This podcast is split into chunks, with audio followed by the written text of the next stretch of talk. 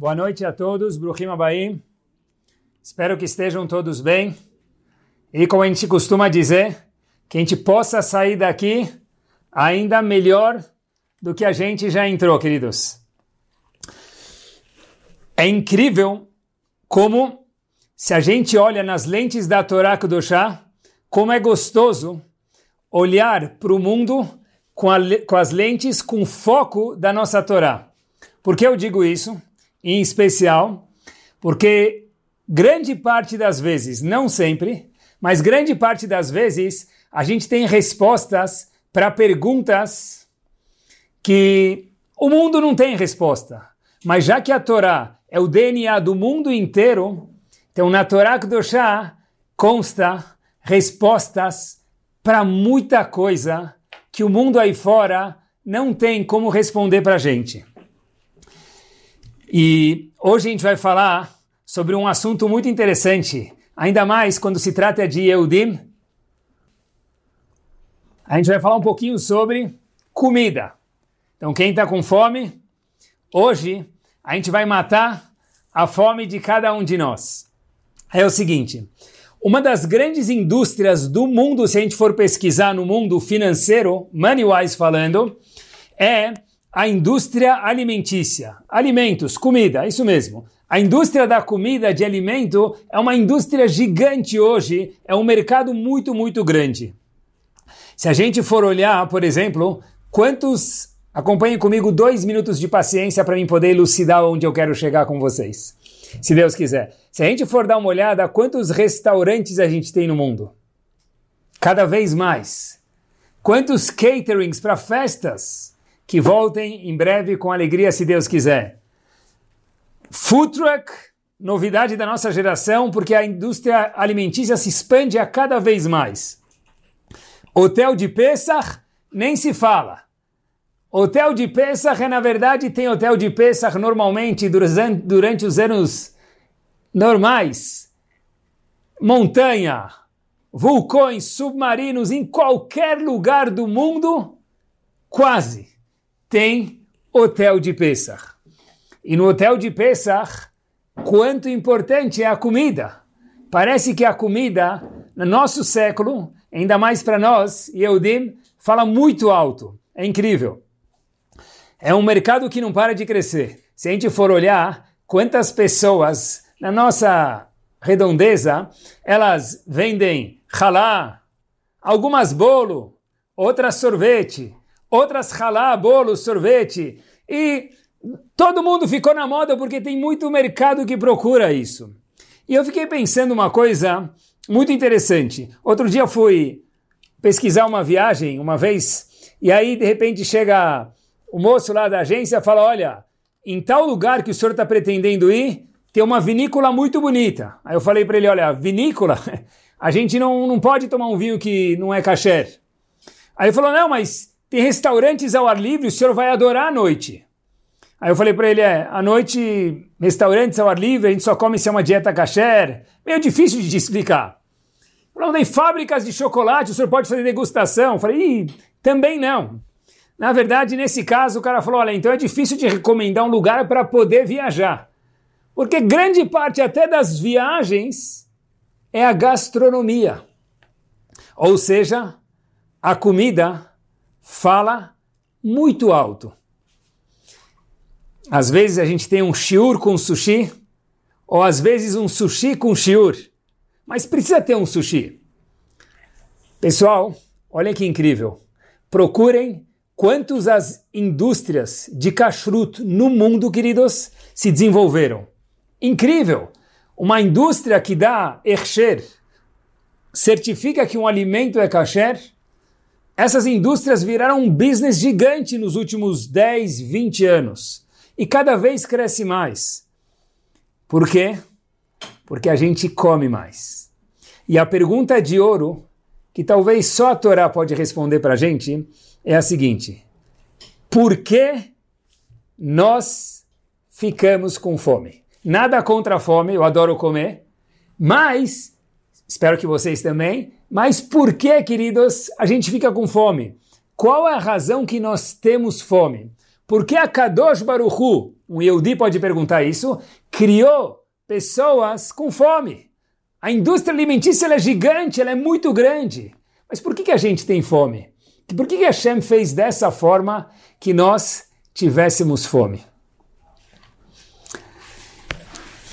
Ah, vocês poderiam falar para mim, é bom, tem um prazer de uma mãe receber os filhos, uma avó receber os netos na casa dela, eu concordo com vocês. Tá bom, então a gente poderia ficar com fome sexta-feira à noite, no Shabat ou no Yom Tov, mas todos os dias, tentem só imaginar comigo, uma família judaica indo viajar, passar três, quatro, cinco dias fora de casa. É incrível. Essa família chega no hotel para fazer check-in, abre o porta-mala para tirar as coisas, começa a cair leite, atum, pão. Estão vindo fazer entrega no hotel ou são hóspedes? De verdade, quanta coisa a gente precisa se preparar referente à alimentação. Pesach é alimentação. Sukkot é comer sukkah. Quanta coisa referente à alimentação na nossa vida, na indústria mundial e na vida de um Yehudi. E por que tudo isso? A Torá tem resposta para tudo. Muito desse tudo a gente consegue ver. Isso, Rahamim contam para a gente qual a resposta que nós temos fome. Agmará no Tratado de Brachot, e eu queria que a gente acompanhasse esse tema com carinho, porque eu acho que a gente sai diferente do Shiur com a ajuda de Akadosh Baruchu se a gente colocar essa mensagem dentro de cada um de nós. Agmará no Tratado de Brachot, na página 35a, fala um comentário muito interessante. Agmará aborda dois capítulos distintos do Terrilim, escritos por David Amelech, um mesmo autor. Está escrito lá no Terrilim, Lashem Aretzumloah, a Kadosh Baruchu é dono do mundo inteiro. O mundo inteiro pertence a Hashem. Depois a traz um verso que aparece em outro lugar, mas no mesmo Tehilim, no mesmo livro de Tehilim, Ashamaim Shamaim Lashem. O céu pertence a Hashem. Ve'aretz, porém a terra, Natan Livnei Adam, é do homem. Então pergunta o Talmud, o Talmud é nada mais, nada menos do que o cérebro de Hashem. Pergunta o Talmud o seguinte: Ei, a terra pertence ao homem? Ou, conforme disse o primeiro Pasuk, Lashem, a Aretzum Loa, o mundo inteiro pertence a Hashem. No segundo Pasuk está escrito, Ve'ares Natan Adam. E David Amelech foi preciso quando escreveu isso. Então pergunta o Talmud, é nosso ou é de Hashem? O céu pertence a Hashem. Mas a terra é nossa ou pertence a Hashem? Diz Agmará uma resposta interessante. Talvez famosa, mas eu queria andar um passo adiante com ela. Agmará fala para a gente, olha, depende. Antes de nós fazermos a brachá sobre algum alimento, nesse caso, aí sim, Habibi, Lashem Aretzumloa, aí o mundo inteiro pertence a Hashem. Porém, depois de fazer a brachá, Vem o próximo, capítulo de Teilim diz para a gente, Ve'aretz Natan Livnei Adam. A terra foi dada para o homem. É do homem ou é de Hashem? Depende, diz o Talmud. Antes de fazer brachá nessa maçã, nesse sushi, nessa pizza, no que for, pertence a Hashem. Pós-brachá, pertence ao homem. É como se Hashem tivesse condicionado e falado o seguinte: às vezes o pai ou a mãe falam para a criança, ó, pode pegar, mas me pede permissão. Hashem já falou de início, se me pedirem permissão, eu dou. Comer sem fazer brachá é um desperdício de uma mega oportunidade. Comer sem fazer brachá é um desperdício de uma mega oportunidade. De verdade, é um sartén desperdiçado. Qual é a razão que a Kadosh Baruchu fez com que a gente tivesse fome? Para que o homem precisasse comer e tivesse que fazer brachá. A razão, queridos, que o mundo fala que é assim, para criar energia, para o corpo ter energia, isso é verdade. Mas Hashem poderia ter feito de outra forma. e a resposta que nós precisamos comer todos os dias, sarten, bom apetite, qual que é?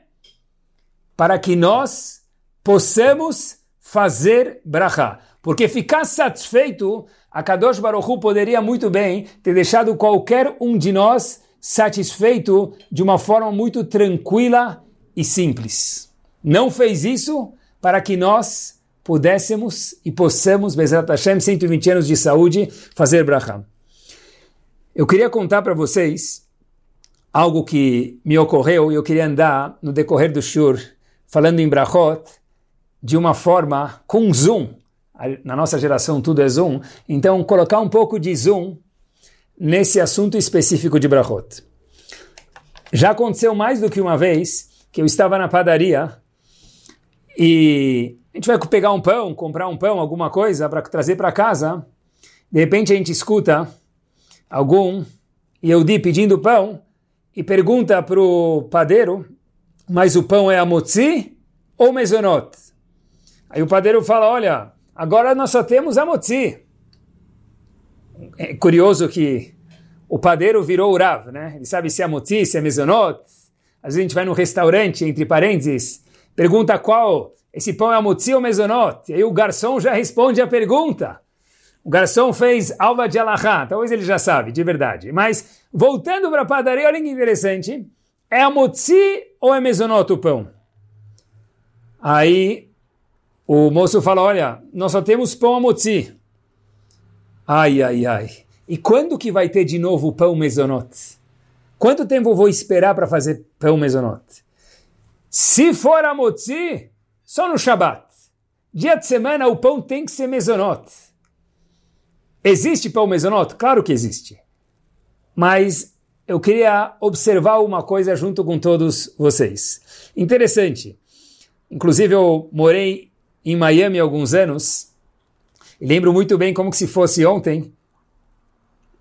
Veio um colega me visitar e aí ele estava vindo de Orlando, um brasileiro, amigo nosso.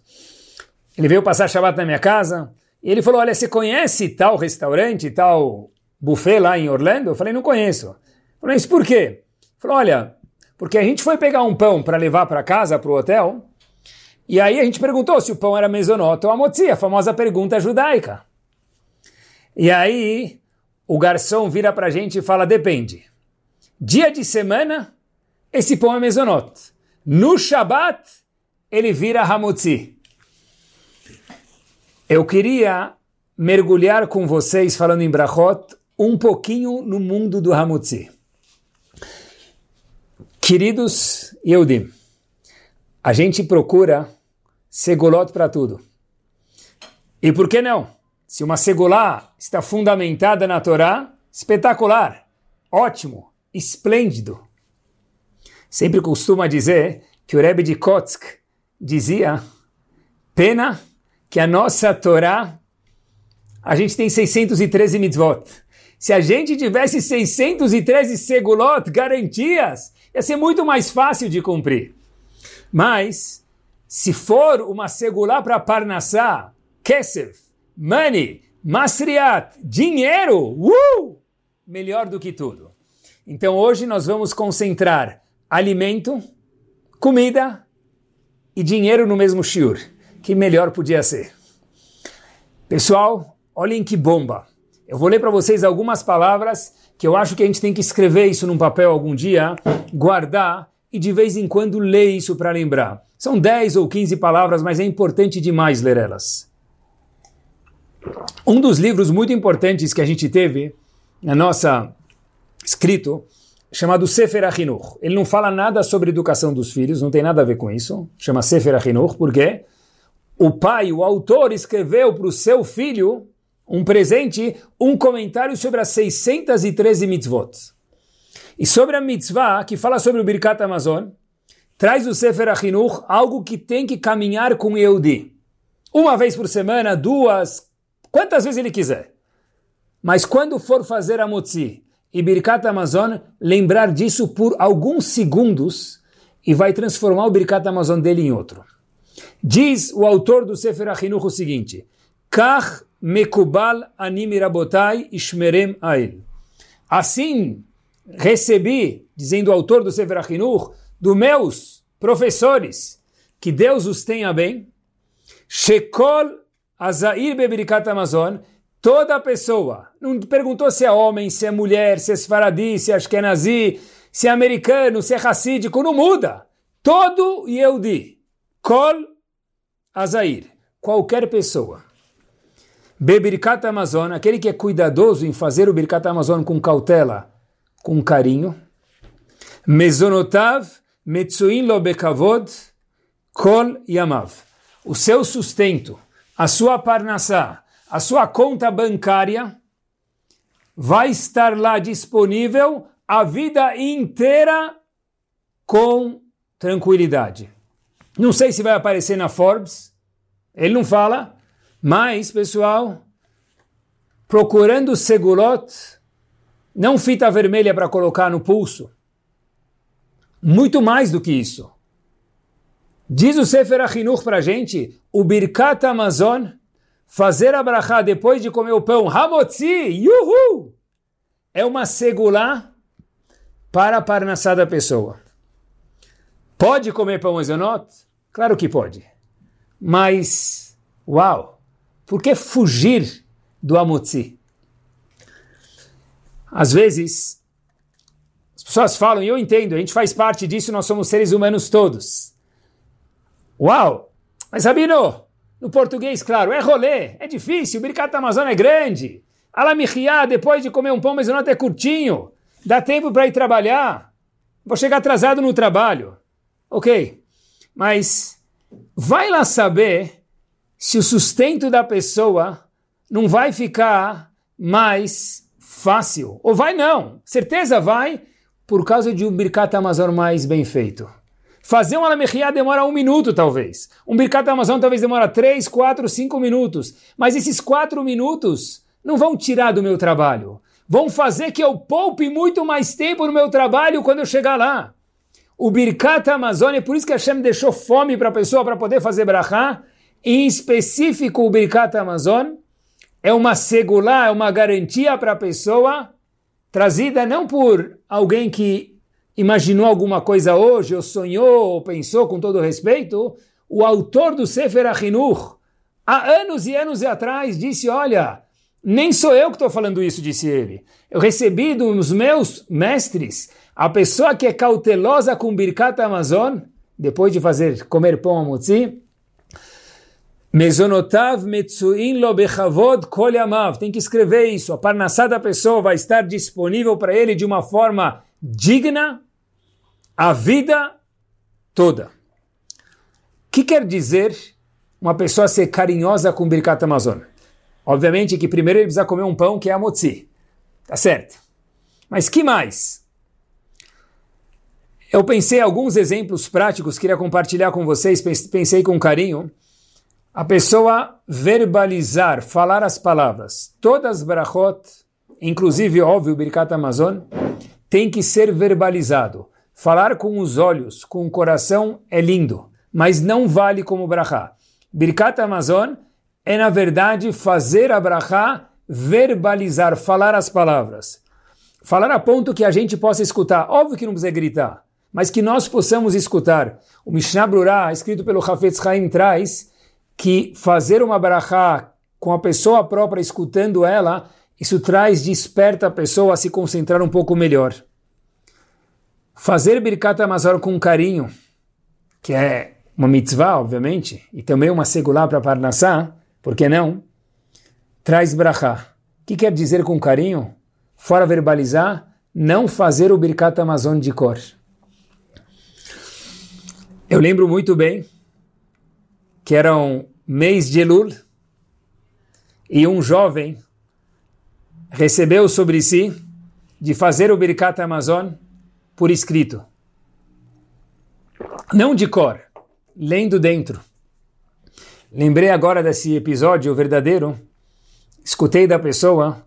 Essa pessoa me conta que ele estava no avião, foi comer um sanduíche e lembrou que não tinha um birkon, não tinha um sidur para fazer Birkat Amazon. Mas ele prometeu para si mesmo que ia fazer Birkat Amazon lendo dentro. Esse jovem teve uma ideia.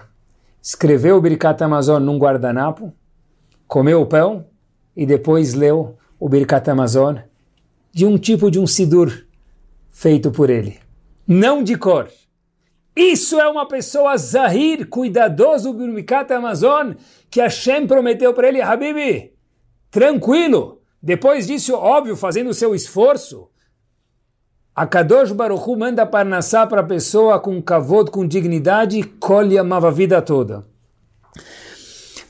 Eu escutei também, e queria compartilhar com vocês, de um colega meu que presenciou estar com um sábio muito grande em Israel, da nossa geração. E muitas vezes pessoas viam se aconselhar com esse sábio e pediam para melhorar em alguma coisa. Esse sábio falava se cuidem fazer Birkat Amazon direito. Vinha outra pessoa, ele também, em momentos diferentes, falava se cuidem fazer Birkat Amazon direito. Então esse meu colega perguntou para o Rav, Rav, eu vejo que o senhor fala para muitas coisas fazer Birkat Amazon direito, mas Birkat Amazon serve para quê? Disse esse sábio, para muitas coisas. E por isso que quando vem me perguntar perguntas e pedem um conselho, Fora o conselho peculiar, aquela situação que eu dou, em muitos casos, não todos, mas muitos eu falo, seja cuidadoso no Birkat Amazon. Fazer com um livro, com um birkon, não de cor. É isso mesmo. Tudo, queridos, o Birkat Amazon, na verdade, inclui algo espetacular, tem um poder espetacular. E eu queria que todos notassem aqui uma coisa interessante.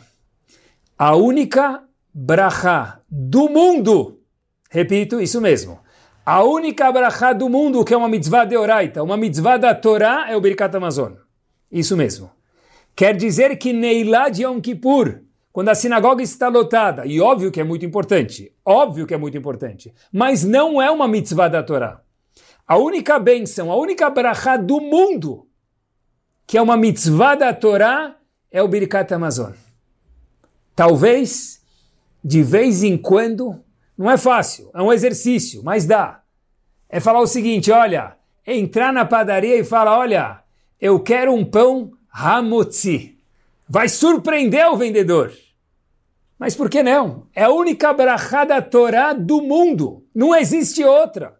Existem mitzvot da Torá, mas brachá, Baruch Hashem, a única brachá do mundo que é uma mitzvah da Torá, meus queridos, é o Birkat Amazon. Eu queria aproveitar com vocês, já, já que essa é a única brachá do mundo que é uma mitzvah da Torá, queria aprender um pouquinho sobre o que é o Birkat Amazon. Falando em brachá, falando em comida, falando em segular para Parnassá. E por que não? O Birkat Amazon é composto de quatro brachot. A primeira brachá do Birkat Amazon é Baruch Ata Hashem Hazan et Akol. Tradução, que Hashem Zan sustenta, Hazan, aquele que sustenta et Akol, tudo, o mundo inteiro. Nós, os animais, os insetos, tudo no mundo é sustentado por Akadosh Baruch Hu, Hazan et Akol. Quando foi instituído o Birkat Amazon e quem o instituiu? A Torá fala para que façamos Birkat Amazon, mas quem instituiu esse texto? Diz a Gemara no Tratado de Brachot, na página 48b, o seguinte: Moshe Rabbeinu instituiu a primeira brachá do Birkat Amazon, Baruch Ata Hashem Hazan et Akol, aquele que nutre todo mundo, se referindo a Hashem, quando? Quando caiu o mar no deserto. Isso mesmo.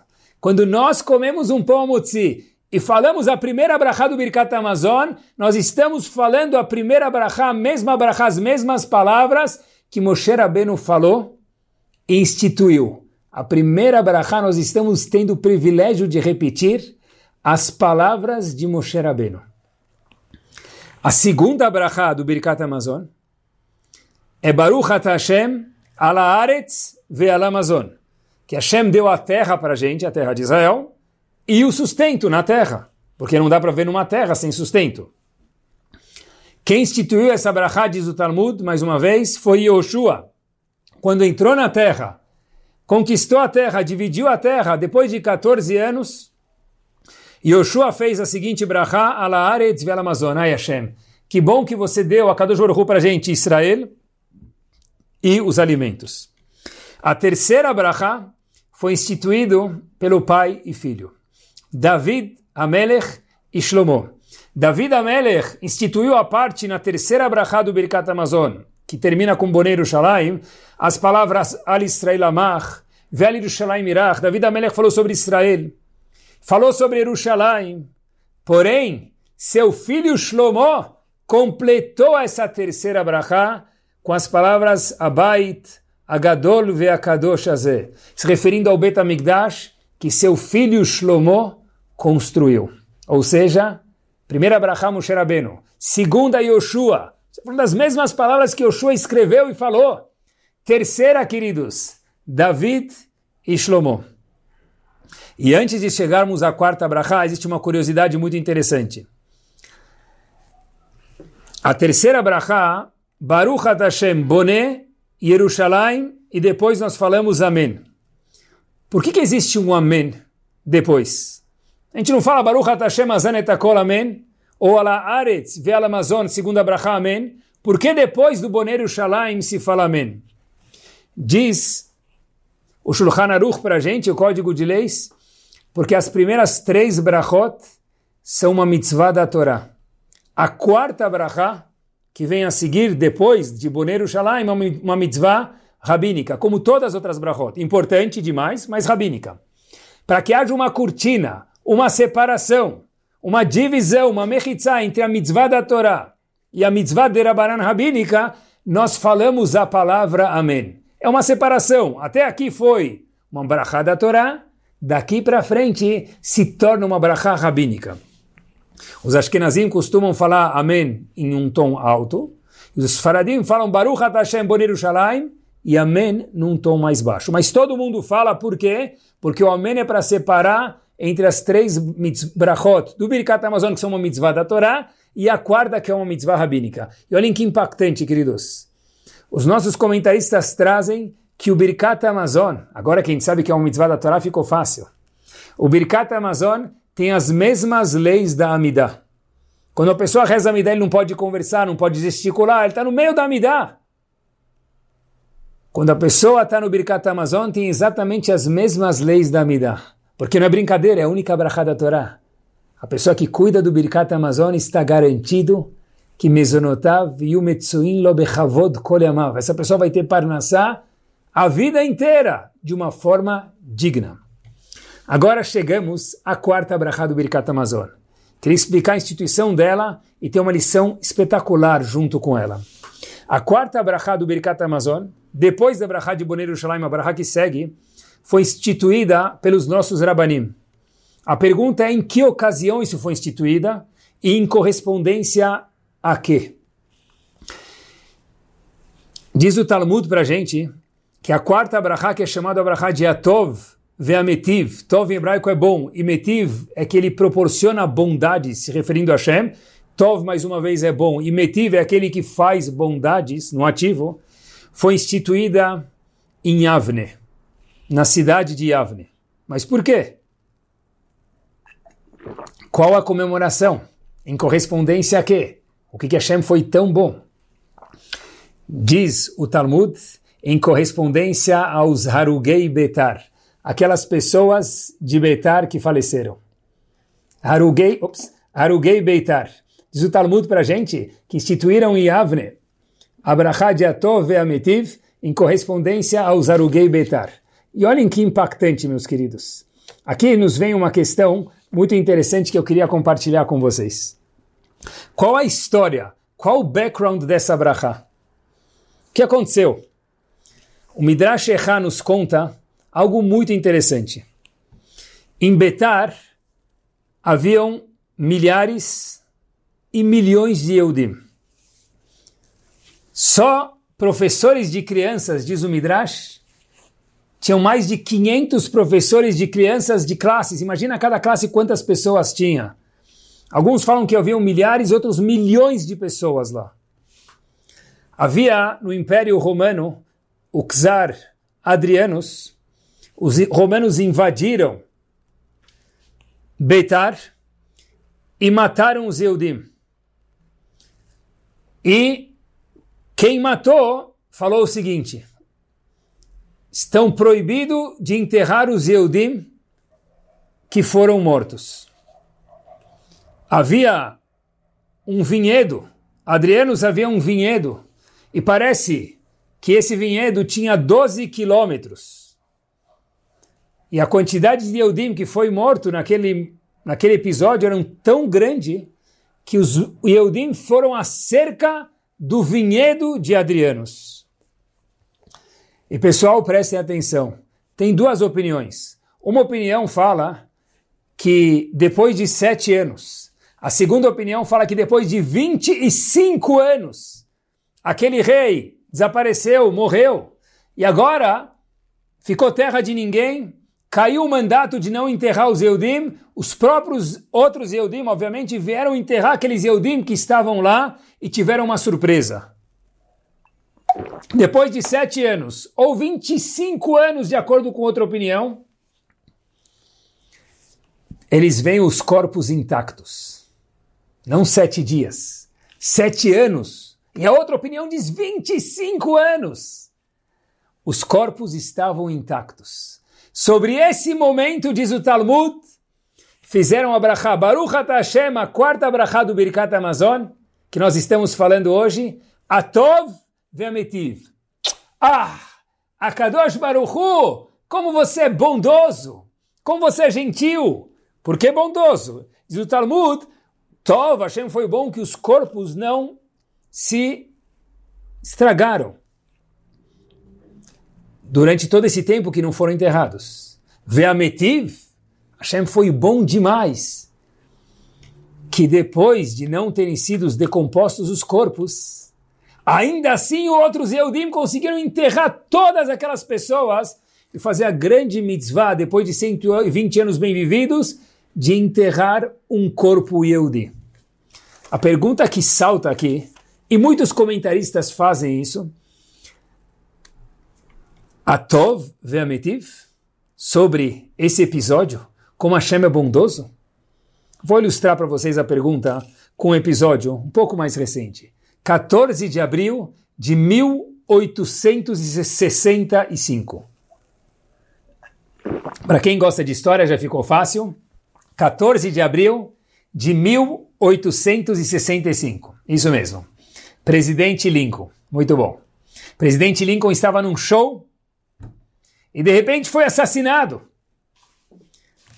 Um repórter, sem graça, perguntou para a esposa do presidente Lincoln o seguinte: fora o assassinato do seu marido, o que, que a senhora achou o que, que a senhora achou deste show? Como assim? Fora o assassinato do seu marido, o que, a senhora achou desse show? repórter mais infeliz. Atov ve'ametiv. É a mesma coisa. Hashem foi muito bondoso, que eles não apodreceram. Foi muito bondoso que eles puderam ser enterrados. Espera aí. Se Hashem fosse tão bondoso mesmo, a pergunta que cabe ser feita aqui, e os comentaristas sim fazem, é o seguinte. Hashem podia ter poupado os Yehudim de nem terem morrido. E todo o Birkat Amazon que a gente faz, Atov Ametiv, Hashem é muito bondoso. Referente a única e exclusivamente esse episódio, indiscutível. Ninguém discute com isso. Por quê? Porque ai, Hashem foi bondoso que os corpos não apodreceram e muito bondoso que os corpos metiv foram enterrados. Se Hashem fosse tão bom, double, duas vezes tov metiv, que eles não tivessem sido mortos em primeira instância. Perguntou o repórter para a esposa de Lincoln, fora o assassinato, o que, que a senhora achou do show? fora o assassinato, o que, que sobra? Tem tova aí? Tem metiva aí? E eu acho que essa pergunta não é peculiar somente, por isso que talvez a gente faz ela no Birkat Amazon, não é somente a Arugei Beitar, porque isso já passou. É diversas de diversas situações que nós passamos em nossas vidas que a gente abre uma enciclopédia judaica, não existe mais. Google, pronto. A história judaica. E procura quantas coisas nós passamos. Cadê o Atov Ametiv? Cadê a bondade nisso tudo? Ocasiões mais recentes a nós, mais distantes, cadê a bondade? Atov Ametiv, isso é bom? Se fosse bom de verdade, não teria acontecido no primeiro lugar. E muitos comentaristas ligam isso com a venda de Yosef. Famoso episódio em Parashat Vayeshev, os irmãos venderam Yosef. É, é tão impactante isso que vira peça de teatro, que vira cinema, porque não é uma história normal. Ah, mas eu aprendi no GAN, eu aprendi com a Morá. Top! Mas quando a gente cresce, a mesma história tem que ser vista num enfoque diferente, numa dimensão maior. Queridos, o que, que aconteceu? Dez irmãos vendem Yosef. Ah, eu já vi irmão discutir. Um pouco é saudável. Mas um irmão vendeu o outro. Difícil achar isso na história do mundo. Ah, tem irmãos que estão desconfortáveis com outro. É triste, é chato e Bezerra Hashem que façam shalom. Mas um vendeu o outro. E não é tão simples isso, porque nós tivemos na nossa história algo chamado, é importante saber, Asarar Ugei Malchut. Dez mártires gigantes como Rabi Akiva e outros rabanim muito grandes que faleceram de uma forma trágica em expiação, em capará, aos dez irmãos que venderam Yosef. Quer dizer, no mundo isso é estranho, na Torá isso é cruel, e de repente, a Torá conta para gente em Parashat Vayeshev algo nada mais, nada menos que, sem explicar, com todo respeito, nos faria rir, gargalhar de incompreensível. Yosef é jogado no poço pelos irmãos. Tchau, fica aí. Venderam os irmãos, venderam Yosef. Yosef é jogado no poço. Para quem ele é vendido? Para os Ismaelim. Alguns árabes, mercadores que estavam passando por lá. De repente, a Torá conta para gente que esses árabes que estavam andando lá e compraram Yosef para trabalhar, não fizeram nada de errado, estavam carregando fragrâncias com eles na carroça deles, no Rolls Royce deles, no carro deles. Yosef foi colocado lá dentro. Pergunta o Rashi assustado: o que, que me interessa se eles estavam carregando fragrâncias, petróleo ou, já que se tratam de árabes, kibe esfirra? O que, que muda? Por que, que a Torá conta isso para gente? O Rashi conta para gente algo interessante. Pessoal, vamos ver se Rashi com seriedade que normalmente, diz Rashi, tem que ter uma razão. Então Rashi fala o seguinte, normalmente um mercador árabe costumava vender, se era o trabalho deles, piche, petróleo, e cheira mal. O cheiro é desconfortável. E a Torá conta para gente que naquela ocasião, esses árabes estavam carregando o que consigo? Estavam carregando fragrâncias, cheiro bom, perfume de la France. Por quê? Diz Rashi, Sheloyazik Mereiachara, para que aquele tzadik Yosef não se prejudicasse com um cheiro desagradável. Então ele foi vendido com perfume. Como assim? Yosef foi vendido sem merecer, não fez nada para os irmãos. Os irmãos estavam com inveja de Yosef. O que, que muda se na prisão dele tinha um vaso de rosas? Ou se no carro que levou ele para trabalhar, longe dos irmãos, longe do pai, anos, décadas, tinha fragrâncias. O que, que muda isso? isso é uma coisa para ser notada? Se Hashem não queria prejudicar o tzadik, que não vendesse ele em primeira instância. Que ele fosse para o Egito, sim, porque precisava ir de outra forma. Não, mas Hashem foi muito gentil para que diz Urashi que o seu olfato não fosse prejudicado com algo desagradável. Queridos, dentro de tudo que ele passou, o perfume certeza era a coisa menos perceptível para Yosef. E qual é a resposta para Yosef e para as pessoas de Betar e para o nosso Birkat Amazon sempre? A resposta é a seguinte. A resposta para Yosef, para Betar, para nós sabermos enxergarmos nossa vida, e por isso que a gente tem a Torá, obviamente, e o nosso Birkat Amazon é o seguinte. Em momentos de aperto, nós sentimos muitas vezes, eu estou abandonado. Me largaram, me jogaram aqui, me venderam, mataram, todo mundo em Betar, o corpo ficou largado, Hashem esqueceu de cada um de nós.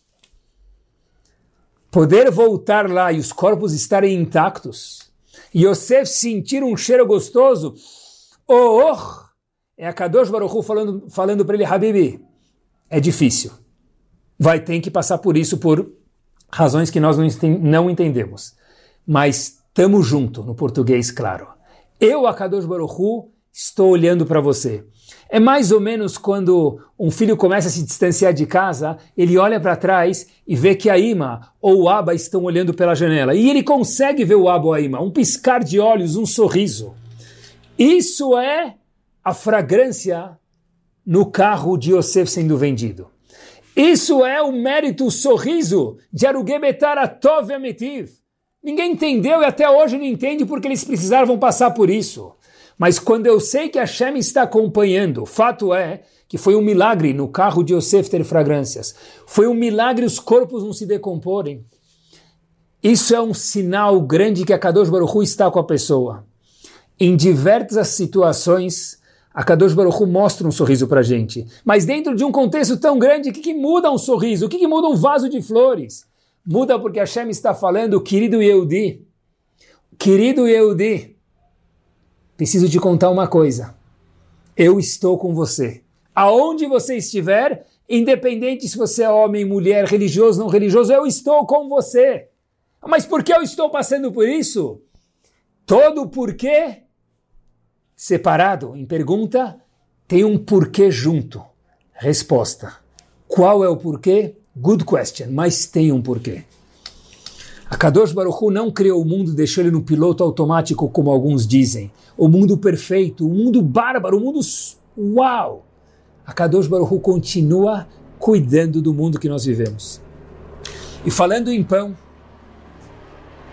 falando em Birkat Amazon, existe algo que nós falamos, está no Tanakh, mas nós falamos na sexta-feira à noite, no Eshet Ha'il Mimtza. Existe um passuco interessantíssimo que tem a ver com pão. Vamos aproveitar a brachá. Ficamos com fome para comer pão. Em especial, Birkat Amazon, única brachá do mundo que é uma mitzvah da Torá. E a pessoa que é cuidadosa no Birkat Amazon, Hashem diz, eu prometo que essa pessoa vai ter seu sustento garantido. Obviamente que vai ter que se esforçar, mas o sustento sempre vem de Akadosh Baruch mesmo que a gente se esforça. Bechavod, com dignidade, kolyamav. Na sexta noite, queridos, e no Tanakh também, consta obviamente o famoso Eshet Chayil. Dentro daquele Eshet Chayil, daquele capítulo, tem um passuco muito curioso. Batach ba lev ba'ala veshalal lo yechsar. Tradução, bom saber a tradução. Aquele que batar balevala, aquele marido que confia na sua esposa, shalal, parnassá, sustento, que é o que a gente está falando hoje também, lo yechsar, não vai faltar. E a pergunta é, por que, que um marido que ele confia na sua esposa não vai faltar sustento? Qual que é a lógica de um com o outro? A esposa tem que trabalhar? Não está escrito isso. Por que, que se o marido confia na sua esposa, não vai faltar sustento. Explica o Benishai, é uma lahá que a gente precisa saber, mas é algo bárbaro, é o seguinte. O marido que confia na sua esposa e sabe, escutem, que a, que a esposa normalmente cuida da casa, tira a mesa, coloca a mesa, óbvio que o marido pode ajudar, mas normalmente é a esposa que faz isso, e ela não vai jogar pão fora no lixo, não precisa se preocupar. Batar balev balá, marido, se você confia que sua esposa não vai jogar pão no lixo, diz o Benishai, Shalal, fim do Pasuk, Loyechsar, sustento não vai faltar. Por quê? Porque diz o Benishai, e Agmará fala no Tratado de Hulin também, uma pessoa que ela é cuidadosa com o pão, o pão dele, de não jogar ele no lixo, sem primeiro embrulhar ele com carinho e depois jogar no lixo, não jogar, descartar ele no lixo, batach balev bala, shalal lo. É curioso, no nosso estágio final do shiur, que no Birikat Amazon, nós temos algumas vezes, do, depois da quarta brachá, Harachaman, Arachaman, Arachaman, alguns Arachaman. Esse Arachaman se refere a Hashem, e a pergunta que se faz é que todo o Birkat Amazon, a fonte dele é a Torá, e do texto, a fonte dele é Agmará no Tratado de Brachot, na página 48b. Não vemos em nenhum lugar na Agmará as palavras Arahaman. Então, da onde vem o Arahaman do Birkat Amazon? Muitos comentaristas veem essa dificuldade. Lembro que uma vez o Hafetz Haim falou, simples, óbvio, para o Hafetz Haim, talvez quase tudo era simples.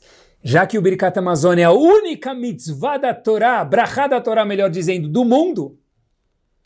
Uau! Se você está com esse privilégio, aproveita para fazer alguns pedidos. Que Hashem dê a Ei, Bi, Si, Di, Arahaman, que Hashem dê isso, aquilo, aquilo, aquilo. Então nossos sábios instituíram esses Arahaman, pedidos, súplicas no fim do Birkat Amazon. Por quê? Porque é a única brachá do mundo que é uma brachá da Torá. Se você está com o privilégio de estar com o rei na tua frente, aproveita, Habib, e pede alguns pedidos. E com isso, eu queria terminar. Um dos arahamans que nós fazemos, arahaman uita torato vehavato belibeno, que Hashem coloque sua Torá, a Torá de Hashem, e o amor para a Torá de Hashem, porque a Torá com amor é outra Torá, nos nossos corações. Viver com a Torá, viver com amor, é um privilégio. Escutem só essa história e com ela, Bezrat Hashem, nós concluímos hoje com uma segulá para Parnassá, com barriga cheia, se Deus quiser, e com saúde. A história verdadeira, contada pelo próprio Stipler, pai do Rav Chaim Kanievski, e contava essa história rindo. A história é a seguinte, e com ela nós terminamos. A filha do Stipler, mais uma vez, Stipler, Rav Yaakov Kanievski, era o pai do Rav Chaim Kanievski. Rav Chaim Kanievski tinha irmãos, obviamente. A filha do Rav Chaim, a filha do Stipler, ou a irmã do Rav Chaim Kanievski, se ela é a mesma coisa, uma vez chega em casa e fala para o seu pai, pai, Abba Stipler, o Chaim está doente. Rav já tinha casado, já estava no colégio estudando. Stipler vai para a casa do seu filho, Rav Chaim Kanievski, e pergunta para ele, filho, como você está? O Rav fala, eu estou bem, pai. Falou, como?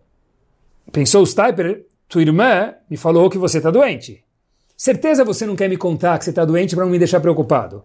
Então volta o Stiper e pergunta para Rav Chaim, o que, que você tem? Ele fala, pai, eu não tenho nada. Só um pouquinho de dor nas costas. Os disse o Stiper, ah, para si mesmo. Deve ser que ele está com muita dor nas costas, é isso que minha filha quis me dizer sobre ele, mas ele não quer me deixar preocupado. Então falou Stiper para o seu filho, segura as pontas. Pegou uma bolsa de água quente, colocou nas costas dele e passou um pouco de óleo, esquentou um pouco de óleo, colocou lá, falou para o Rav Chaim Kanievski, por favor, deita na sua cama e não levanta hoje aí da cama. Você não vai para o colelo hoje. Ok? O Stiper volta para a casa dele. Algumas horas depois, aquela mesma filha volta para o pai, para o Stipler, e fala: Pai, Jaime está doente. Mas o Stipler fala: Eu já fui na casa dele, já coloquei uma bolsa de água quente, já coloquei um pouco de óleo, ele já está na cama, não me parece que é algo tão grave. Fala: Como assim, pai? Você foi na casa dele? Meu genro, Jaime, está em casa. O Stipler logo entendeu Falou, uau, não era meu filho, era teu genro. Ele corre para a casa do Rav Chaim Kanievski, chega lá, horas depois, Arahaman, como a gente diz no Birkat Amazon, o Itatorato ve'avato belibeno. Coloque o amor da Torá e a Torá dentro de cada um de nós. Stipler chega na casa do Rav Chaim Kanievski, horas depois, para pedir desculpa, que o filho nunca esteve doente, não tinha nada. E ele volta horas depois e vê E precisa de um silêncio agora. Seu filho Rav Chaim Kanievski na mesma posição que ele deixou. E começa o Staiper a rir e fala, uau, que kibud avaem, que respeito ao pai e à mãe. Arahaman, que a Kadosh Baruch Hu possa colocar dentro de cada um de nós o amor a ele, que possa colocar a Torá dentro de cada um de nós, que a gente possa fazer o Birkat Amazon com mais carinho, a única brachá do mundo, que é o mitzvah da Torá, que a Kadosh Baruch Hu proporcione a cada um de nós, todos Yehudim, Parnassá, sustento, Bechefa, Bechavod, com dignidade, Kol Yamav, e que a gente possa fazer um grande sartén, e na padaria, quem sabe amanhã de manhã, e falar para o padeiro, eu faço questão de um pão Hamotzi. Muito boa noite a todos, Shabbat Shalom e uma semana de muita saúde e brachá.